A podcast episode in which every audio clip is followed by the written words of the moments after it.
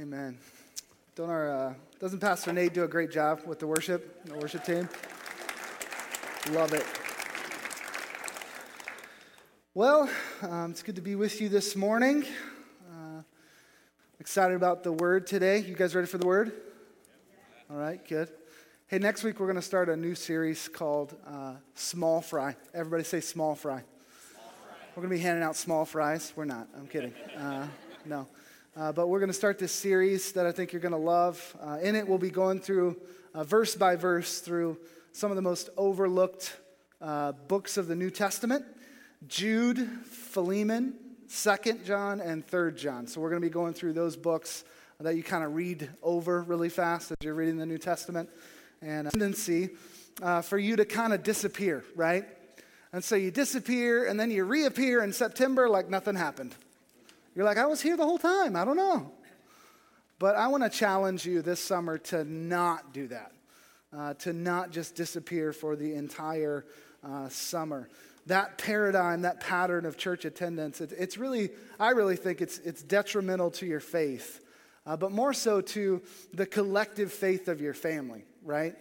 Uh, because what you speak to your kids when you do that, whether you really believe this or not, is that this whole God thing is kind of optional, right? This whole God thing is kind of optional. It's something we do when it's convenient, but when we're choosing between the cabin or the lake or fishing or baseball and or whatever and God, God loses. So I'm not talking about perfect attendance. Don't hear what I'm not saying, all right? I'm not talking about perfect attendance. I'm not talking about legalism. I'm just talking about maybe now's a good time to sit down with your family and be intentional about planning the summer out to where you don't look up eight weeks from now and go, I haven't been to church in two months because of baseball, because of this, because of that. Because those things can kind of crowd God out, right? Crowd church out. And so I just want to challenge you and, uh, and ask you to, to consider doing that, being intentional, setting up your calendar in a way that God is honored, God is first, your family's faith is central. And I believe if you do that, you'll see the Lord really work in your life. God is doing some great things at Great Oaks Church, isn't He? Uh, and you don't want to miss it, and I don't want you to miss any of it. So, but today uh, I've got something very basic and easy and elementary to talk to you about. No big deal at all. Uh, we're going to talk about God's sovereignty. You guys ready? And so, God's sovereignty and how it affects our lives and how uh, we fit into that. Uh, and so, this has been a huge topic that has been very divisive and very problematic at different times across Christian history. I mean, this has been at the forefront of our Christian faith uh, at different times for, for centuries at a time. Um, so, it's just an easy one. It's no big deal. Um, we're going to solve it today. Uh, no, it's not so simple, but I, I love deep theological things that and questions that really have no answer. Don't you love those? Some of you are like, those drive me crazy, right? I need answers. I love wrestling with tensions that we find in the scripture and trying to solve those tensions, even though I know that we can't. And so I, I love that kind of stuff. Um, and, and, and you may think that this is academic or philosophical and thus not important. Uh, you may think that this doesn't really affect your life on a daily basis, but it does. And if you'll listen today, if you'll hear what the scriptures have to say about this, and you'll open your heart and you'll have ears to hear, um, I believe you'll get a lot of life and a lot of freedom out of it. If you have your Bible, you can grab it now and head over to Psalm 139 and Acts 17. Those are the scriptures that we're going to get to eventually, and you can be ready for that. There'll be some other scriptures up on the screen. If you don't have a Bible, uh, you didn't bring one today, grab your phone or tablet, head over to the YouVersion Bible app and click on live event and we have a live event set up where you can follow along all of our notes and all of our scriptures are on there but i want to um, tell you some of my journey uh, before we start talking the ins and outs of sovereignty. Is that all right? It doesn't really matter because I've got the face mic and you don't, right? Um, so I've got the face mic, so I get to do whatever I want. But um, I'll tie it all together in the end, so just hang with me. But we'll do story time, and then we'll do sovereignty time. Okay, you ready for that? Story time, then stop, sovereignty time. So, for the most of, for, for the most part, I grew up in a in a Christian home, in a great home. Uh, my parents loved Jesus. Uh, they got us into church uh, every day, every time the doors were open. Basically, uh, they were Sunday school teachers and committee member members and things like that. And so um, they, they lived it at home too. They loved me, they loved my brothers. I had it good. And from my perspective, uh, they had this great faith because they never really wavered. And I, I didn't have a lot of dogma in my life, in my house growing up. And what I mean by that is it wasn't a lot of you have to do this because you're a Christian, or you can't go there because you're a Christian, or you can't watch this kind of movie. I mean, there was some of that, but not a lot. And so it wasn't like I had to dress a certain way or anything like that. My mom never sat me down and said, You can't listen to this kind of music because it's, and you have to listen to this other. There wasn't a lot of legalism uh, growing up. It was uh, modeled pretty good to me, this balance between uh, relationship and religion, law and grace. And so um, that was modeled uh, well to me. Then when I was eight years old, I was at uh, a VBS, which is kind of like cross training.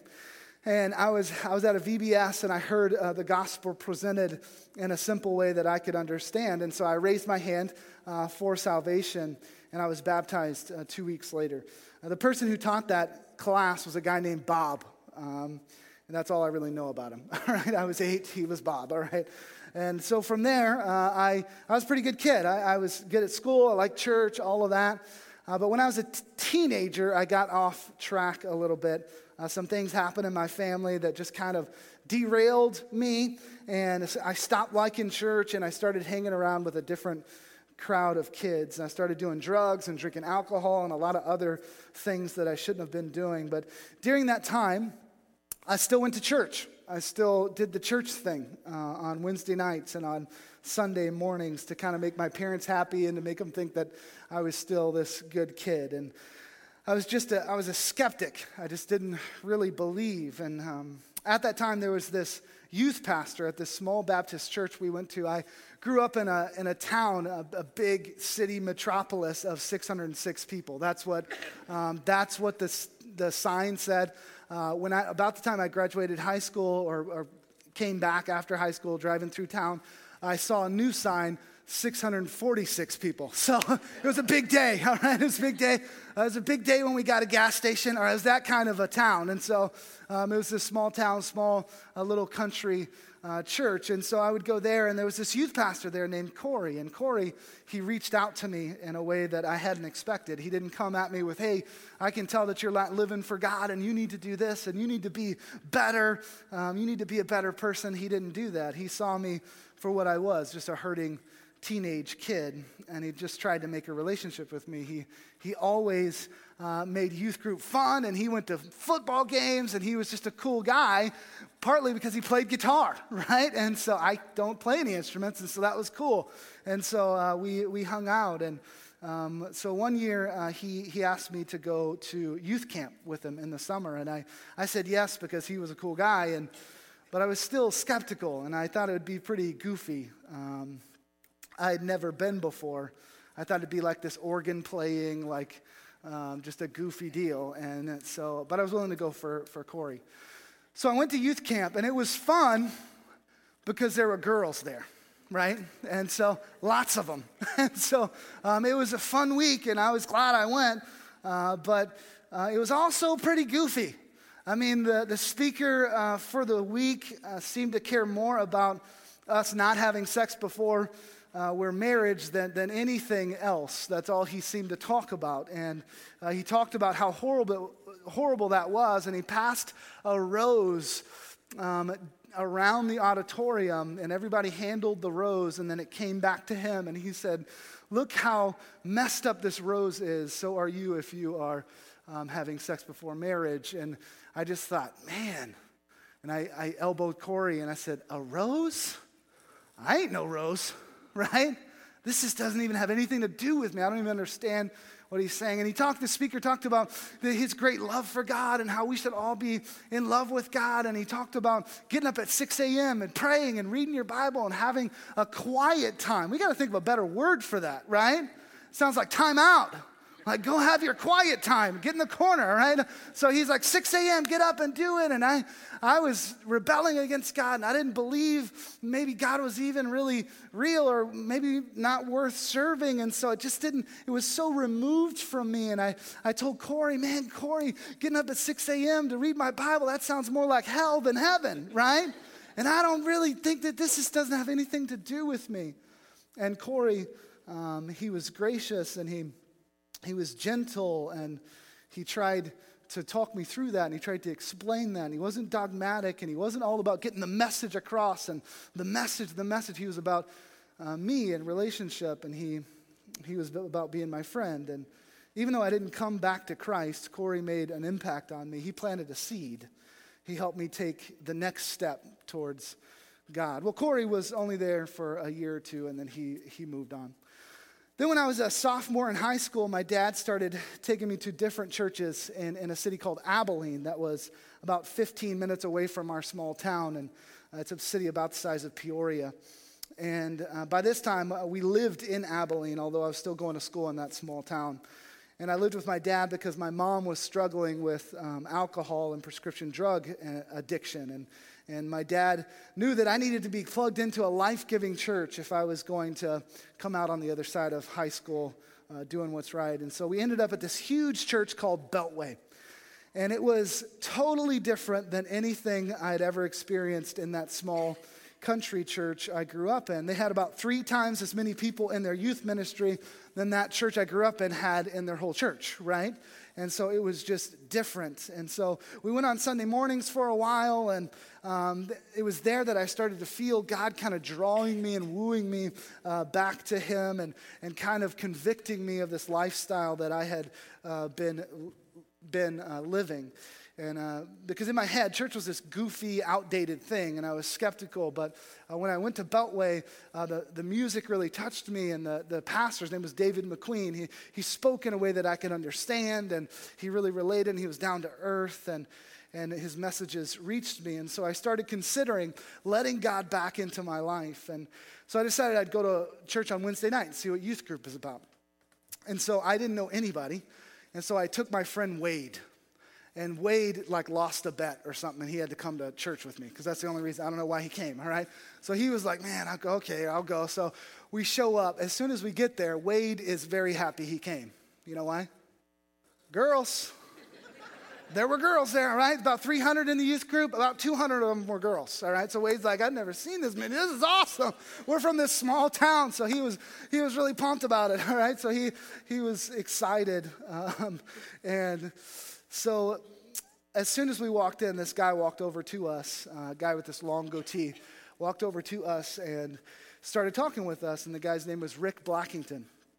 And he was the youth pastor. And I thought, wow, this is pretty cool that he came over and talked to us. He's got this huge thing, all these kids, and uh, he's got he's running the whole show. And he uh, took the time to come and talk to me and Wade, you know, um, and welcome us and ask us just how we're doing. And, and, and like Corey, Rick was very relational, and he just asked Wade and I, what, what's up? You know, who are you? And just in the middle of the crowd of 300 with tons going on, he stopped and he talked with us, and it seemed like we were all he cared about for that moment. And then he introduced us to some other sophomore guys. Uh, one was named Andrew Teagle, and the other was Jesse Davis.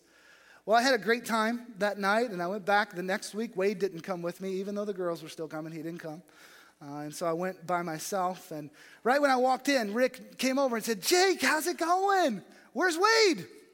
And I was like blown away. Like he remembered my name. That was that's crazy because he's got all these kids and all this stuff going on, and he still remembered my name. And um, it, it really stuck with me. I started going to that youth group every week.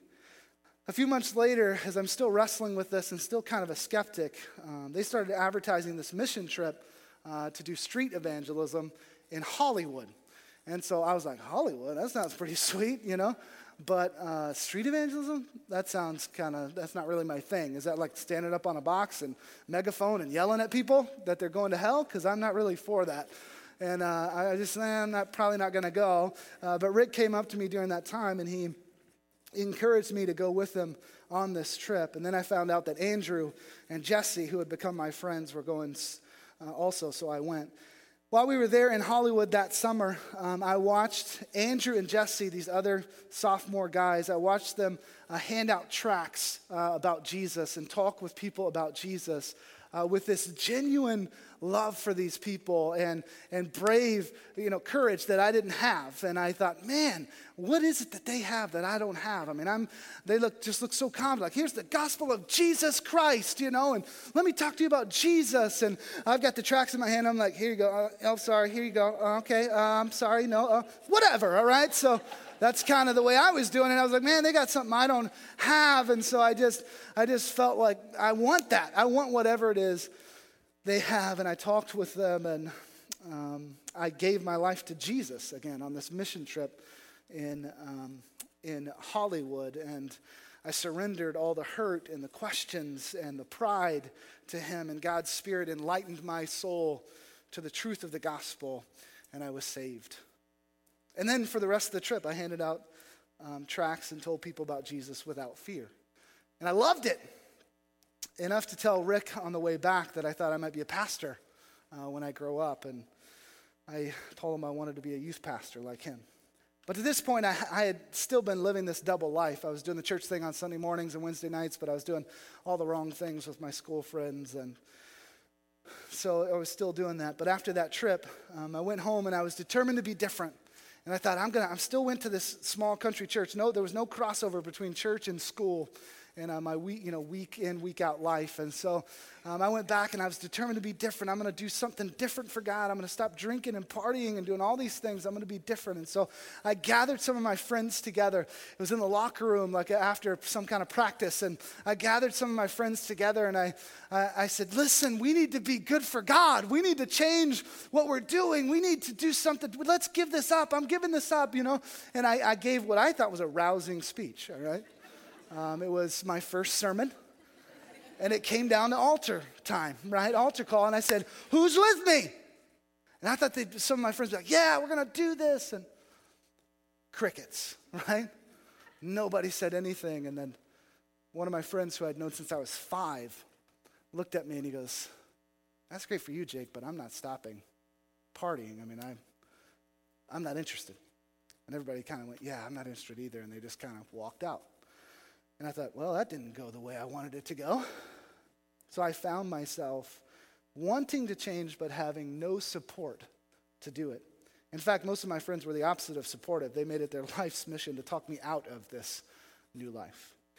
So I went home and I told my dad what had happened, and I asked him about the possibility of changing schools to start new. And in his wisdom, he suggested we check out this private school, this Christian school uh, that I had heard about, but I didn't know much about. And the only reason I'd heard about this Christian school is because I had met this really pretty girl.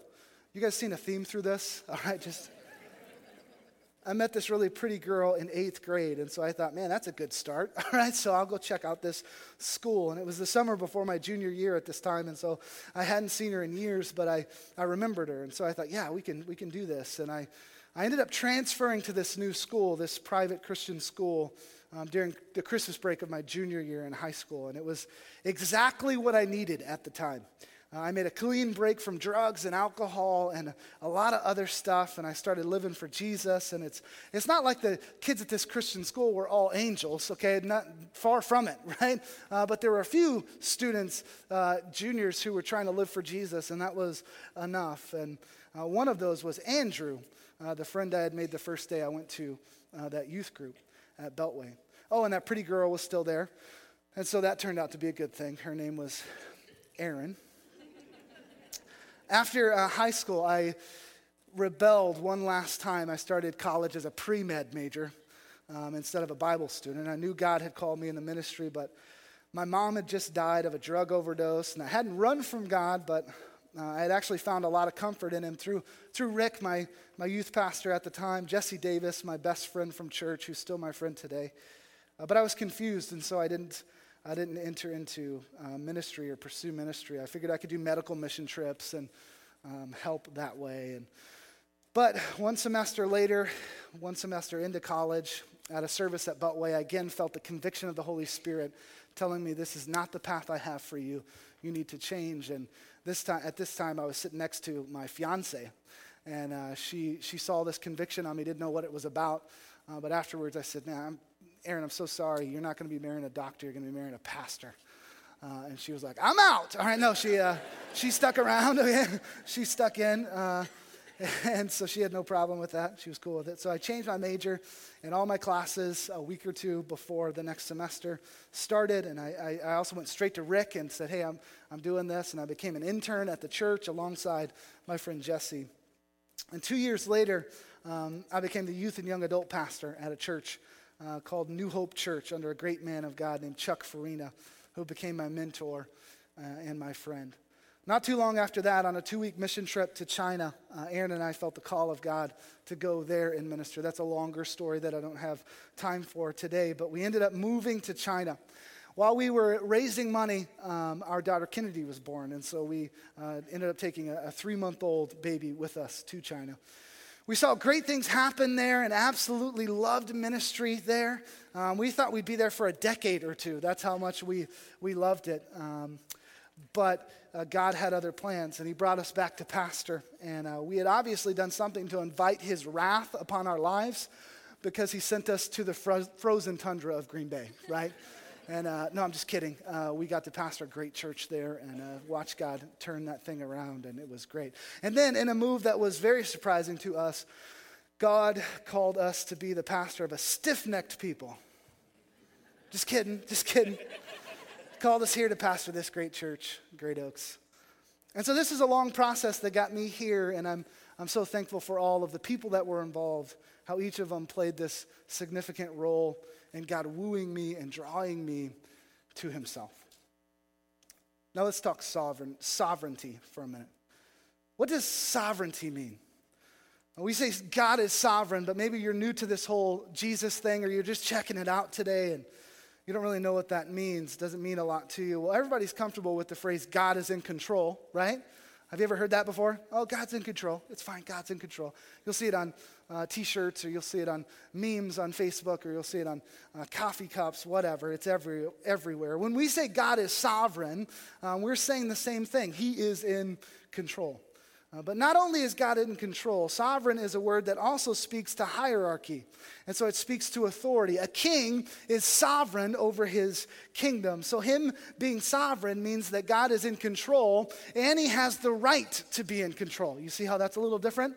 So, he's in control, but he also has the right to be in control. God is sovereign. He's the uncreated creator of all that is. He, if he all of a sudden decided to walk away from creation, it would all cease to exist. He has all the power, he deserves all the glory. He has the right to do whatever he wants with whatever he created, with, which just happens to be everything. So he can do whatever he wants. So sovereignty is not only about control, it's about the right to that control. He is sovereign, God is sovereign. And this is all over the scriptures. Um, I didn't make this idea up, in case you were wondering.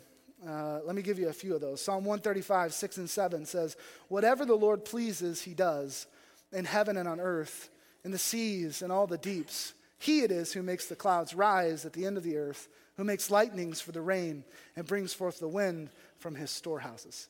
Deuteronomy 32 39 paints an interesting picture. It says, See now that I, even I, am he, and therefore, and there is no God beside me. I kill and I make alive. I wound and I heal, and there's none that can deliver out of my hand. You guys should put that on your on your wall at home, right? It's an exciting verse.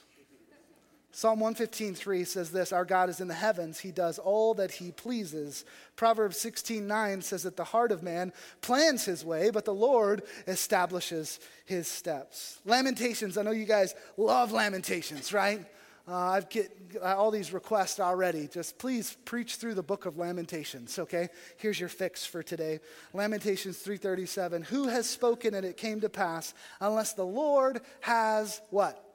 Commanded it. That's Old Testament. Here's some New Testament. Romans 9, 15 through 16 says, I will have mercy on whom I have mercy, and I will have compassion on whom I have compassion. So then it depends not on human will or exertion, but on God who has mercy. James 4:13 through 15 says God is sovereign over small things too, not just big things like the wind and the waves, but small things. It says, "Come now, you who say today or tomorrow we will go to such and such a place, a town and spend a year there and trade and make profit. Yet you do not know what tomorrow will bring. What is your life? For you are a mist." That's what we should put on a t-shirt. But a mist, right? I'm but a mist. It's not exciting that appears for a little time and then vanishes. Instead, you ought to say, if the Lord wills, we will live and do this or that. 1 Timothy 6:15 says that God is the only sovereign. There's no one else in the running, in case you were wondering. He's the only one. Then check out what it says about Christ in Colossians 1, 16 and 17. It says, By him, Christ, all things were created in heaven and on earth, visible and invisible, whether thrones or dominions or rulers or authorities. All things were created through him and for him. Not just through him, not just by him, but because of him, for him. All things were created for him. It's all over the place, this idea of sovereignty. So when we talk about this, we start with this very biblical idea that God is, in fact, sovereign right? He is, in fact, in control. But we struggle with this on a few different levels. Like, if God is in complete control, what's the point, right? What's the point? I mean, if everything is already preordained and planned out by God, if I'm already going to do whatever it is I'm going to do, no matter what I want to do every second of my life, and you're the same, then what's the point? I mean, I might as well just stay in bed, right? I might as well just stay in bed. If I stay in bed, then that must be what God sovereignly wanted me to do. If I do it, it must be God. He's predestined all of this. And so the, the- theological question that this points us to is where does the sovereignty of God end and the free will of man begin? Where is the line there? In other words, how can God be in complete control and I still have free will? Because these two things seem mutually exclusive, diametrically opposed, separate, right?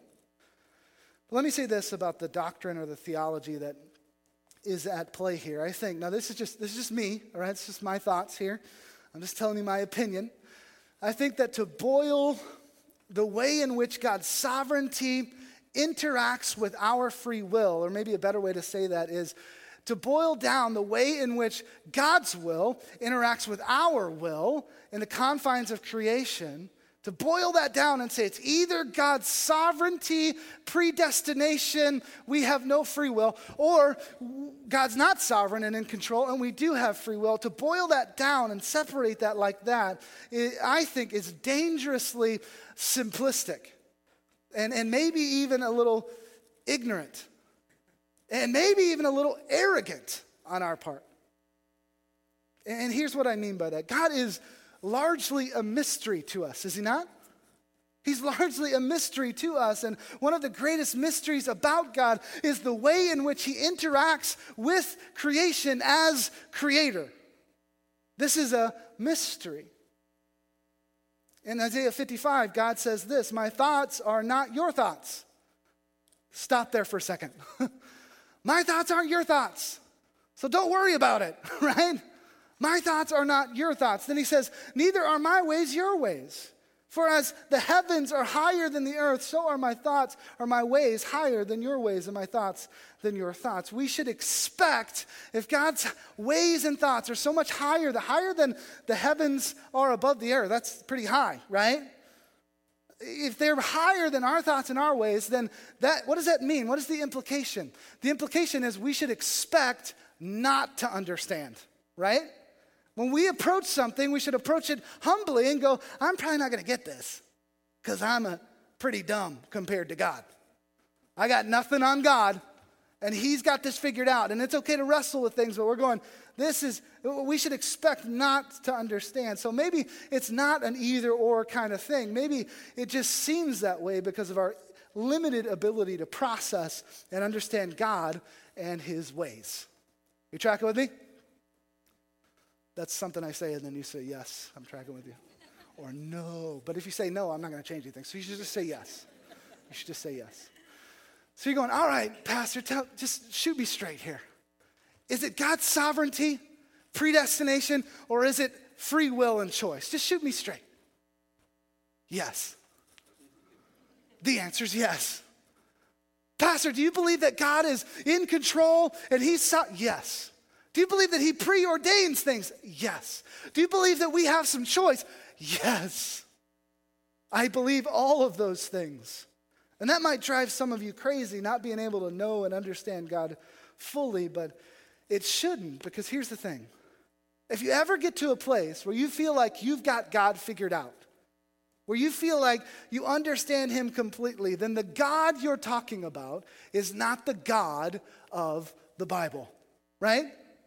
You can't, the God of the Bible is largely a mystery to us. His ways are higher than our ways. He's bigger than us, smarter than us, more powerful than you or I are. We can never fully understand this God. And I know this is a little heady, so let me just say one more thing about it. Um, how, how, do we respond to this tension? I think that's important. An appropriate response to the sovereignty of God is not to say, oh, well, if he's in complete control, I might as well just lay in bed because, I mean, whatever happens is him, right? But rather, how great is our God that he's in control? How awesome is he that, that creation is his and time is his and we are his. Praise God, he's sovereign. He's in control, how, he's powerful. Praise him. In an impro- appropriate response to the idea that free will is, is in the mix and it's a mystery, it is not, oh, well, if I can't understand God, I'm just going to give up. Or if, if we have free will, then God's not sovereign and therefore not, not worthy of my praise, and I'm just going to, whatever. If He's not in control and we've got free will, then I'm out. An appropriate response to that idea is not that, but rather, how great is our God that his ways are higher than ours. How awesome is he that we can't figure him out? How amazing is he that he created the concepts of sovereignty, control, and free will? How awesome is it that even though I don't understand it all, it all works perfectly because God is perfect? Praise him. We respond with worship, mystery, even confusion. Doesn't have to lead us to despair it can lead us to worship, right? Let me throw two more scriptures out at you, and then I'll try to tie this all together and we'll close. Psalm 139 and Acts 17. Psalm 139, starting in verse 13, says this For you formed my inward parts, you knit me together, knitted me together in my mother's womb. I praise you, for I am fearfully and wonderfully made. Wonderful are your works, my soul knows it very well. My frame was not hidden from you when I was being made in secret, intricately woven in the depths of the earth. Your eyes saw my unformed substance, and your book were written, every one of them, the days that were formed for me, when as yet there was none of them. So, so what he just said is that God formed you, right? He knit you in your mother's womb. He was directly and intricately involved in creating you and making you you and creating your physical body, everything you are outwardly, as well as your personality, your bents, your giftings, everything you are inwardly. And this is great, but, but I'm also a little bitter about it, all right? Because that means that God made my ears and my son Joshua's ears stick out of our head in a goofy way, and I'm kind of bitter about that.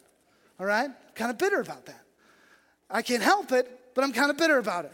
And so God also made me in a way that I like to study and I like to try to figure things out and explain things. I can't help it. God made me in that way. He made me in a way where I have absolutely no artistic ability whatsoever. He did it. I didn't do it. He made, I can't help it. He made me that way. He wove you together outwardly and inwardly before you were you. Now flip over to Acts 17. That's Psalm 139. Look at Acts 17.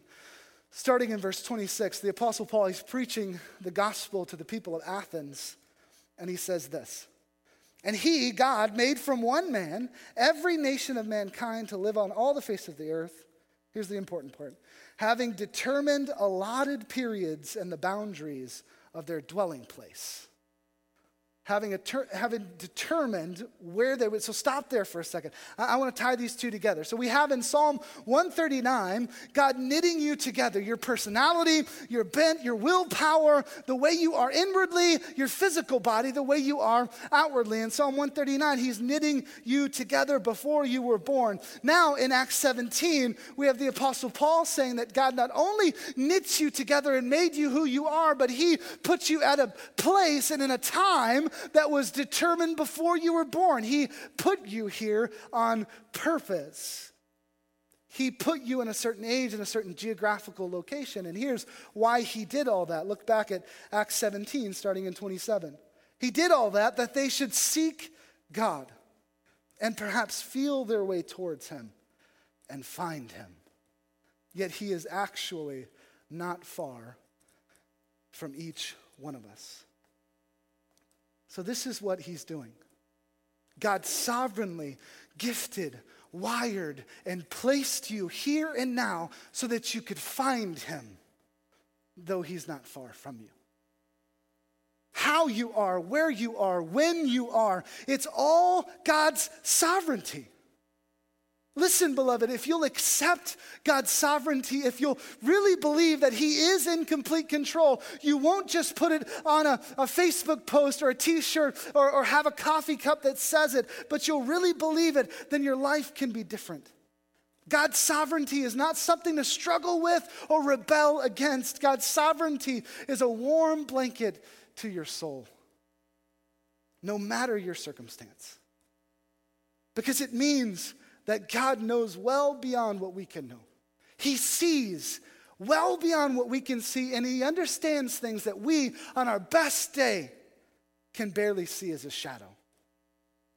And He created you and placed you here and now for a purpose. It's not an accident. You are not an accident. And through His goodness and through His sovereignty, He governs.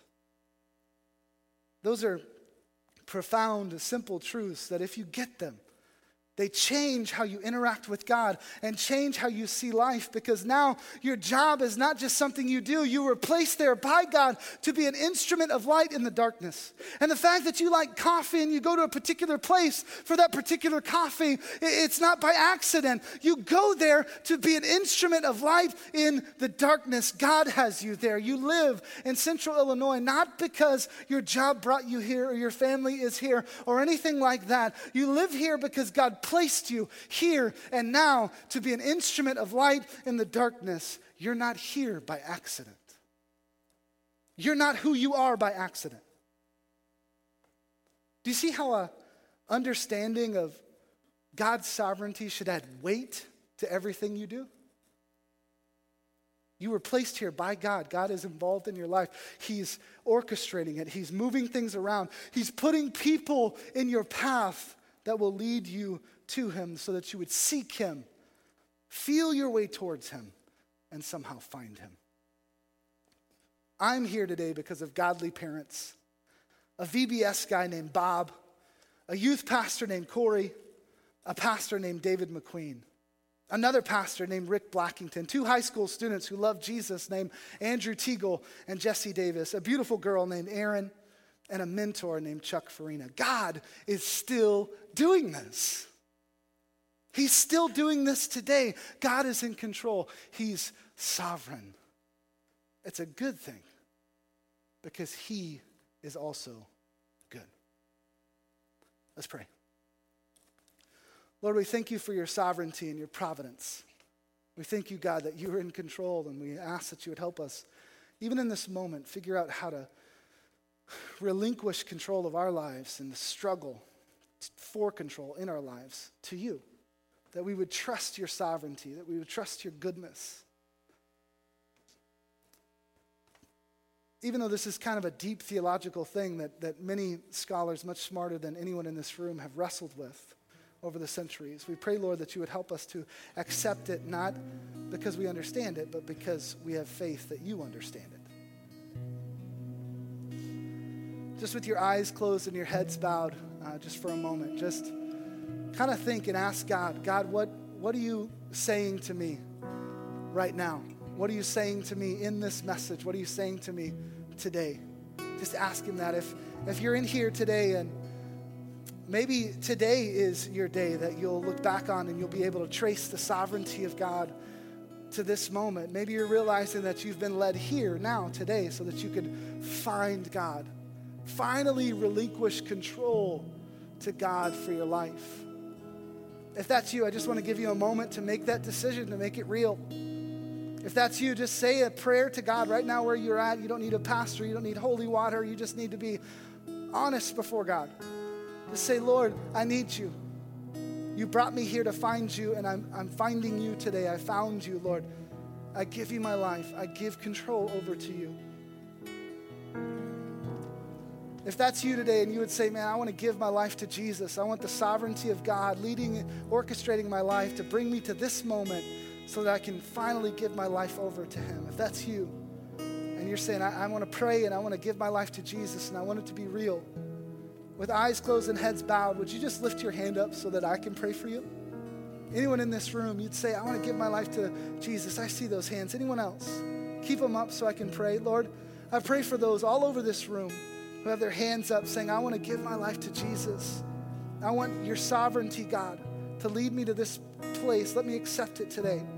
I pray, Jesus, for them that they would make a decision for you that lasts I pray against any distraction as they leave this place. I pray that, it, pray that it wouldn't be uh, lightened or lessened tomorrow, but it would be even greater tomorrow. This, this passion for you, this, this passion to surrender to you. I pray that you would hold them strong. In Jesus' name. Everybody said, Amen. Hey, we're going to have some prayer team on each side of the room today. Uh, if you just raised your hand, you said, I want to give my life to Jesus, I would love for you to go get some prayer during this last song. But maybe you're in here and you're, you're just struggling. You're just, you came not from a place of just, you know, unicorns and rainbows, but you came from a place of, man, I'm struggling right now, and this whole sovereignty thing is difficult, and I'm not sure about this, and you need prayer. You want prayer.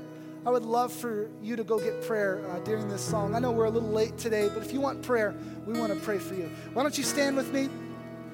Here's my prayer for you today. May you have eyes to see this and ears to hear it. May God's sovereignty cause you to run to Him instead of against Him. In light of God's sovereignty, His purposeful orchestrating of your life, may your life have deep meaning that saves you from a thousand boredoms. And may you live life intentionally, on purpose, because of your conviction that none of it is by accident. Don't miss next week as we start our new series. God bless. Thanks for coming today.